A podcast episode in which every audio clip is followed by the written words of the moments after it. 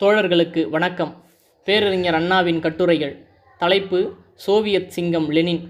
உலகின் ஒப்பற்ற மாறுதல்களை காட்டி ஜார் வேட்டைக்காட்டினை மக்கள் பூந்தோட்டமாக்கிய மாபெரும் புரட்சி வீரன் லெனின் பாட்டாளி உலகின் தலைவன். அவர் வரலாற்றுச் சுருக்கம். மே முழக்கம் மேதனம் எங்கும் கிளம்பிய இக்கிழமை ஒவ்வொருவரும் நெஞ்சிலும் பதிய வேண்டும். படித்தோர் புதியதோர் சக்தி பெறுவர். கோழைகளும் வீரராகும் விதமாக அவருடைய வாழ்வு. அவர் சித்தரித்த சோவியத் நாட்டு சொல்லுன்னா கஷ்டம் ஏற்பட்டுள்ள இந்நாளில் லெனின் வரலாறு படித்திடல் அவசியம். எத்தகைய வீரனின் சரித்திரத்தை இன்று நாஜி வெறியன் நாசமாக்க நினைக்கிறான் என்பதை உணர்ந்து தோல் தட்டி எழுந்து போரிடத்தக்க புத்துணர்ச்சி தரும் புரட்சி பானம் அவர் வரலாறு. ரஷ்ய ஜனங்களை துன்புறுத்தி வந்த முடியரசை வீழ்த்தி உண்மையான குடியரசை ஸ்தாபித்த லெனின் ஹிம்பர்க்ஸ் என்ற ஊரில் கீர்த்தி வாய்ந்ததொரு குடும்பத்தில் ஆயிரத்தி எட்நூற்றி எழுபதாம் வருடம் பிறந்தார். சிறு பிரயாயம் முதலே தேச மக்களின் பரிதாபகரமான நிலையை கண்ணுற்று கலங்கினார். அப்பொழுது எல்லா துறைகளிலும் அவர்களை வாட்டி வந்த இன்னல்களை போக்க வேண்டுமென்ற விடுதலை வேட்கை அவருடைய இளம் காதில் வேரூன்றி விட்டது. சொந்த ஊரில் ஒரு தேக பயிற்சி சாலையில் சேர்ந்தார். அவருடைய திறமையை பாராட்டி ஒரு தங்கப்பதக்கம் அளிக்கப்பட்டது. பிறகு காஜன் சர்வகலாசாலையில் சேர்ந்து கல்வி கல்வி கற்கலானார். சர்க்காருக்கு எதிராக ஏற்பட்ட மாணவர்களின் கிளர்ச்சியில் சேர்ந்ததற்காக வெளியேற்றப்பட்டார். பதினேழாவது வயதில் அவருடைய சகோதரனாகிய அலெக்சாண்டர் ஜார்ஜ் மன்னனை கொல்ல முயற்சித்ததாக தூக்கிலிடப்பட்டார். அதையும் வெகுவாக பொருட்படுத்தாது தம்முடைய உயரிய நோக்கத்திலேயே ஊக்கம் கொண்டு உழைக்க ஆரம்பித்தார். பிட்ரோகிராட் சர்வகலாசாலையில் சேர்ந்து ஆயிரத்தி எட்நூற்றி தொண்ணூற்றி ஒன்றில் சட்டம் பொருளாதாரம் முதலியவைகளை கற்கலானார் பிறகு கார்ல் மார்க்ஸ் நூல்களிலேயே அதிக கவனம் செலுத்தலானார். ரஷ்யாவில் ராஜ்ய பொருளாதார அபிவிருத்திக்கும் பொதுவாக உலகின் முன்னேற்றத்திற்குமான மார்க்சிய கொள்கைகள் எவ்வாறு இன்றியமையாதது என்பதை ஆராய்ச்சி செய்யலானார். ஆயிரத்தி எட்நூற்றி தொண்ணூற்றி நாலு முதல்தான் தீவிரமான பிரச்சாரத்தில் ஈடுபட்டார். அப்போது ஆதிக்கத்திலிருந்த கஷியரை எதிர்த்து ரகசியமாக பிரச்சுரங்களை வெளியிட்டார். அச்சுக்கூடங்கள் அவைகளை அச்சிட மறுக்கவே கையினால் எழுதப்பட்ட பிரச்சுரங்கள் பரவின. அத்தருணம்தான் சட்டவிரோதமான தொழிலாளரின் விடுதலை சங்கம் அவரால் ஸ்தாபிக்கப்பட்டது. அடுத்த வருஷம் ஜெர்மனிக்கு சென்று திரும்புங்கால் சமூக சமதர்மவாதத்தில் அவர் ஈடுபட்டதற்காக கைது செய்யப்பட்டு கிழக்கு சைபீரியாவில் சிறை வைக்கப்பட்டார். சிறைவாசம் கழித்த பின் ருஷ்யாவிலுள்ள பெரிய நகரங்களிலாவது தொழிற்சாலைகளிலாவது சர்வகலாசாலைகளிலாவது நகரங்களிலாவது அவர் வசிக்கக்கூடாதென்று உத்தரவு பிறப்பிக்கப்பட்டது. ஆயிரத்தி எட்நூற்றி தொண்ணூற்றி எட்டாம் வருடம் தொழிலாளர்களின் விடுதலை சங்கத்தில் அரிய தொண்டாற்றிய யுக்ரூப்ஸ்காயா என்ற மாதை மனம் முறிந்தார். உயிருள்ள வரை பொதுஜன சேவையில் லெனினுக்கு அப்பெண்மணி அளித்த உதவி மிகவும் போற்றத்தக்கது. சைபீரியாவில் சிறைவாசம் செய்யுங்கால் ஏராளமான புள்ளி விவரங்களை ஆதாரமாக கொண்டு ரஷ்யாவில் முதலாளிகளின் முன்னேற்றம் என்ற அபூர்வ நூலை இயற்றினார். ஆயிரத்தி எட்நூற்றி தொண்ணூற்றி ஒன்பதில் சிறு பொறி பெருந்தி என்ற கொள்கையை கொண்ட ஸ்பார்க் என்ற பத்திரிகையை ஆரம்பித்து நடத்தலானார். ஜார் அரசரின் அக்கிரமத்தை அழித்துழிக்க வேண்டிய நேர்முகமாக போராடிய ஒரு மத்திய கட்சியை ஸ்தாபிக்கப்பட்டது. ஆயிரத்தி தொள்ளாயிரத்தி ஆறாம் வருடம் ஏற்பட்ட ரஷ்ய ஜப்பானிய போரில் தொழிலாளர் ஈவிரக்கமின்றி சுட்டுக் கொல்லப்பட்டனர். அதனால் விவசாயிகளுக்கு பரபரப்பு ஏற்பட்டது. ராஜ்ய வேலை நிறுத்தங்களும் அனுமதியின்மையும் நாடெங்கும் அதிகரித்தன. காற்றுள்ள போதே தூற்றிக்கொள் என்றவாறு லெனின் அக்குழப்பத்தினிடையே ஜார் அரசருக்கு விரோதமான கிளர்ச்சியையும் தூண்டிவிட்டு பலாத்காரமாய் அவருடைய அநியாய ஆட்சிக்கு உழைவைக்கும் தேசத்தையும் ஜனங்களையும் சீர்திருத்த வேண்டிய தொழிலாளரையும் விவசாயிகளையும் கொண்ட பெரியதொரு இயக்கத்தின் மூன்று முக்கிய நோக்கங்களை தெளிவாக கீழ்கண்டவாறு வெளியாக்கினார். உண்மையான ராஜ்ய சுதந்திரத்தை ஜனங்கள் தற்காலிகமாவது கைப்பற்ற வேண்டும். வலுவுள்ளவாயின் தொழிலாளர் விவசாயிகள் இராணுவ வீரர்கள் இவர்கள் கொண்டவாயுமுள்ள கட்டுப்பாடுள்ள சோவியத் புரட்சி ஸ்தாபனங்களை ஏற்படுத்த வேண்டும். ஜனங்களிடம் பலாத்காரத்தை பிரயோகிப்பவர்களை பலாத்கார முறையிலேயே ஜனங்கள் நசுக்கிவிட வேண்டும். புரட்சி ஸ்தாபனங்கள் வளர்ந்தோங்கின. அவ்வருஷத்தினின்று மாஸ்கோவில் பெரியதொரு புரட்சி கிளம்பியது. ஆனால் மற்ற நகரங்களிலே ஏக காலத்தில் புரட்சிகள் இல்லாததால் இராணுவத்தினரின் பரிபூரண ஆதரவு இல்லாமையாலும் அப்புரட்சியாரின் சர்க்கார் சமரசமின்றி அடக்கிவிட்டது. இப்புரட்சிகளில் தான் லெனினுக்கு எதிர்ப்பு அதிகரித்தது. அதுவரை சகாக்களாயிருந்த சிலர் பலாத்கார புரட்சிக்கு பயந்து அவரை எதிர்த்தனர்.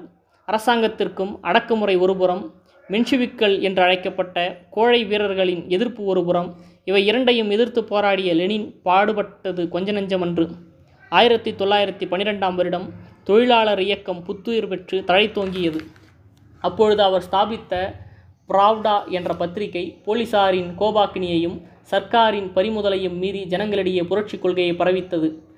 அவ்வருஷத்திலேயே ஆஸ்திரிய தேசத்து போலீசார் அவரை ஒரு ரஷ்ய வேவுக்காரனாக கருதி சுவிட்சர்லாந்துக்கு பிரஷ்டம் செய்தனர். சென்ற மகா யுத்தத்தின் ஏகாதிபத்திய கொள்கையை அவர் தீவிரமாக எதிர்த்தார்.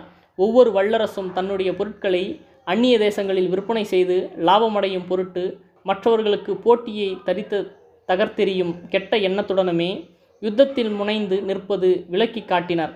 தேசியம் தேசியம் என்று முதலாளிகள் கூறுவதெல்லாம் தொழிலாளர்களை வஞ்சிப்பதற்காகவே அல்லாமல் வேறொன்றும் அல்ல இம்மாதிரியாக பிறரை வஞ்சிப்பதாகவே ஏகாதிபத்திய முறை ஏற்பட்டதால் என்றும் தலை காட்டாதவாறு அதை அழித்துழிக்க புதைத்துவிட வேண்டும். புரட்சி இன்றியமையாதது. அதை விடுத்து அகிம்சை அகிம்சை என்று பின்வாங்குவது சற்றும் தகாததென்று பொருள்படுமாறு எடுத்துரைத்தார். சில ராஜ்யவாதிகளும் ஆசிரியர்களும் அவரை அராஜகவாதி என தாக்கியுள்ளார்கள். பலாத்காரத்தை அவர் ஆதரிக்கவில்லை. ஆனால் அப்போதைய சமூக அமைப்பில் வேறு எவ்விதமும் அவருடைய லட்சியத்தை அடையக்கூடாததால் இம்முறையை கையாள வேண்டியது அவசியமாய்விட்டது. ஆயிரத்தி தொள்ளாயிரத்தி பதினைந்தில் ஐரோப்பியாவில் உள்ளவர்களும் யுத்தத்திற்கு ஆதரவளிக்காதவர்களுமான சமூக சமதர்மவாதிகளில் நாடென்றும் கூடி சர்வதேச பொதுவுடைமை சங்கத்தை ஸ்தாபித்தார். தொழிலாளர்களின் இயக்கம் சர்வதேச நோக்கமுடையது. எல்லா தேசங்களிலேயும் தொழிலாளர்களின் குறைகள் ஒன்றேயாகும் எத்தேசத்தில் பிறந்து எம்மதத்தினராயினும் தொழிலாளர் என்றால் அவனை ஊய்விக்க மற்ற வகுப்பார் எவரும் கிடையாது. ஆகையால் முன்னேற்றமடைய வேண்டுமாகில் அவர்கள் ஒன்று சேர்ந்து முற்பட வேண்டுமென்று சந்தேகமற்ற தெரிவித்தார். கார்ல் மார்க்சின் தத்துவங்களை நன்குணர்ந்து அவைகளின் சாஸ்வாதமான உண்மைகளை உலகிற்கு எடுத்துரைத்தார். ரஷ்ய புரட்சி இயக்கங்களிலே அவர் கேட்ட அனுபவங்களும் உலகெங்கும் தொழிலாளர்களின் நிலைமையை பற்றிய தகவல்களை அறிந்திருந்ததாலும் English Germany French Italy Polish போன்ற பாஷைகள் அவருக்கேற்ற பாண்டித்யத்தின் உதவியாலும் சர்வதேச தொழிலாளர் இயக்கத்திற்கு அவை சேவை புரிவதில் அதிகமான கஷ்டங்கள் தோன்றவில்லை. ஒவ்வொரு தேசத்திற்கும் அங்காங்குள்ள நிலைமைகளை யூகித்து தனிப்பட்ட திட்டங்களும் அவசியத்தையும் எல்லா தேசங்களுக்குமான பொதுவாக ஏற்பட வேண்டிய இயக்கத்தின் நோக்கத்தையும் திட்டமாக எடுத்து கூறியுள்ளார். ஆயிரத்தி தொள்ளாயிரத்தி பதினேழாம் வருஷம் ரஷ்யாவில் புரட்சி இயக்கம் அதிதீவிரமாக கிளம்பி ஜாரின் ஆதிக்கத்தை ஒழித்துவிட்டது. புரட்சி ஆரம்பத்தில் லெனின் சுவிட்சர்லாந்தில் இருந்தார். முன்னேற்றத்திற்கெல்லாம் முட்டுக்கட்டை போட்டு பிரிட்டிஷ் அதிகாரிகளும் ரஷ்யாவிற்கு அவர் செல்லுவதை பலமாக எதிர்த்தனர். ஆகையால் ஜெர்மன் மார்க்கமாக திரும்ப வேண்டி நேரிட்டது. ஜாரின் ஆட்சியை ஒழித்துவிட்டதால் மட்டும் பயனில்லை. இனி நடக்க வேண்டியது முறைகளை பற்றி யோசிக்க வேண்டும். பாமர ஜனங்கள் ஆயுதம் தரித்து சோவியத் சபைகளை பலப்படுத்த வேண்டும்.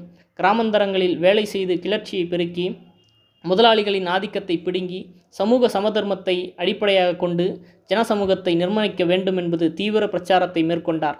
நாற்புறமும் அவருக்கு விரோதிகள் கிளம்பினர். ஏழை பணக்காரன் முதலாளி தொழிலாளி என்ற பேதமற்ற சமத்துவ பணக்காரர்களும் பிரபுக்களும் ஒத்துழைக்கவில்லை.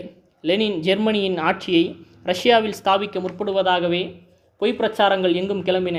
லெனினுக்கு ஏற்பட்ட விரோதிகள் கணக்கில்லை தோல்வியும் ஏற்பட்டது.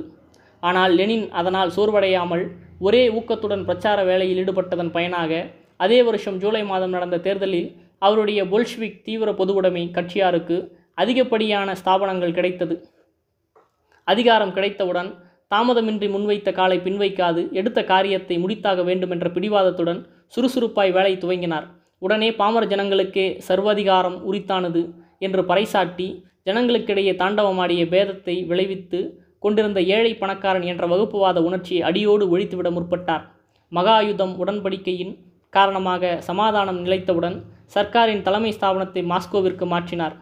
தம்முடைய கட்சிக்கும் இதரர்களுக்கும் இனி ரஷ்யா எவ்விதத்திலும் முன்னேற்றத்திற்காக பாடுபட வேண்டும் என்று எடுத்துரைத்தார். செக்கோஸ்லோவேகியாவில் அவருக்கு விரோதமாக கிளர்ச்சிகள் வலுத்தன. யுத்த கண் கடனை மறுத்துவிட்டதற்காக பிரிட்டிஷ் சொற்படி ரஷ்யாவுக்கு அகராதிகள் மறுக்க தேசங்களிலிருந்து அனுப்பப்படவில்லை. அதனினும் லெனின் ஊக்கம் குறையாது. ஜனங்களிடையே தமது கொள்கைகளை பற்றி பிரச்சாரம் செய்வதை மும்முரமாய் கைக்கொண்டார். உள்நாட்டில் உள்ள கிளர்ச்சிகளுக்கு காரணபூதமாயிருந்த தொந்தரவு விளைவித்து வந்த மென்ஷிவிக்கள் ஆயிரத்தி தொள்ளாயிரத்தி இருபத்தி ஒன்றில் இறுதியாக முறியடிக்கப்பட்டனர். ரஷ்யாவின் மின்சாரம் மின்சாரமயமாக்குவதை பற்றி ஒரு விரிவான யாதஸ்தை லெனின் ஆயிரத்தி தொள்ளாயிரத்தி இருபதில் சமர்ப்பித்தார். ஆலை பண்டங்களை சிக்கன முறையில் ஏராளமாக தயாரிக்க வேண்டியதின் அவசியத்தையும் தனிப்பட்ட நபர்கள் வேளாண்மையில் ஈடுபடுவதை காட்டிலும் சிலாகியமானதான சமூக வேளாண்மையில் சுலபமாய் அனைவரும் விளைபொருட்களை தயாரிப்பதற்கான வழிகளையும் விரிவாக அந்த யாதஸ்கியில் குறிப்பிட்டார். தன்னுடைய சௌகரியங்களை கொஞ்சமும் கவனியாது. சதா ஜனசேவையில் ஈடுபட்டு வேலை குணவின்றி உழைத்ததன் பலனாய் அவருடைய சரீர சுகம் கேடுற்றது.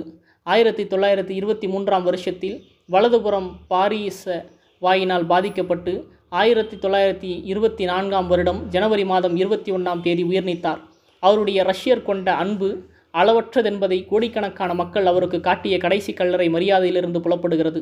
மாஸ்கோ காட்சி சாலையில் இன்றைக்கும் அவருடைய உடல் அழிந்து போகாத வண்ணம் காப்பாற்றி வைக்கப்பட்டிருக்கிறது. தாய்நாடு மட்டுமன்று சமூ ஜனசமூகத்திற்கே தம்முடைய தத்துவங்களை பறைசாற்றி ஏழைகளுக்கு தன் ஆவியை அர்ப்பணம் செய்த லெனினை எவ்வாறும் எவரும் என்றைக்கும் மறக்க முடியாது. ராஜ்ய சுதந்திரம் மட்டுமல்லாது பொருளாதார சுதந்திரத்தின் அவசியத்தை உலகிற்கெடுத்துரைத்து காண்பித்த லெனின் அழியா புகழ் பெற்றுவிட்டார் ரஷ்யாவில் இப்போது கையாளப்பட்டு வரும் இரண்டாவது ஐந்தாண்டு வருஷ திட்டம் என்பது லெனினுடைய யாதஸ்தை பின்பற்றியதேயாகும்.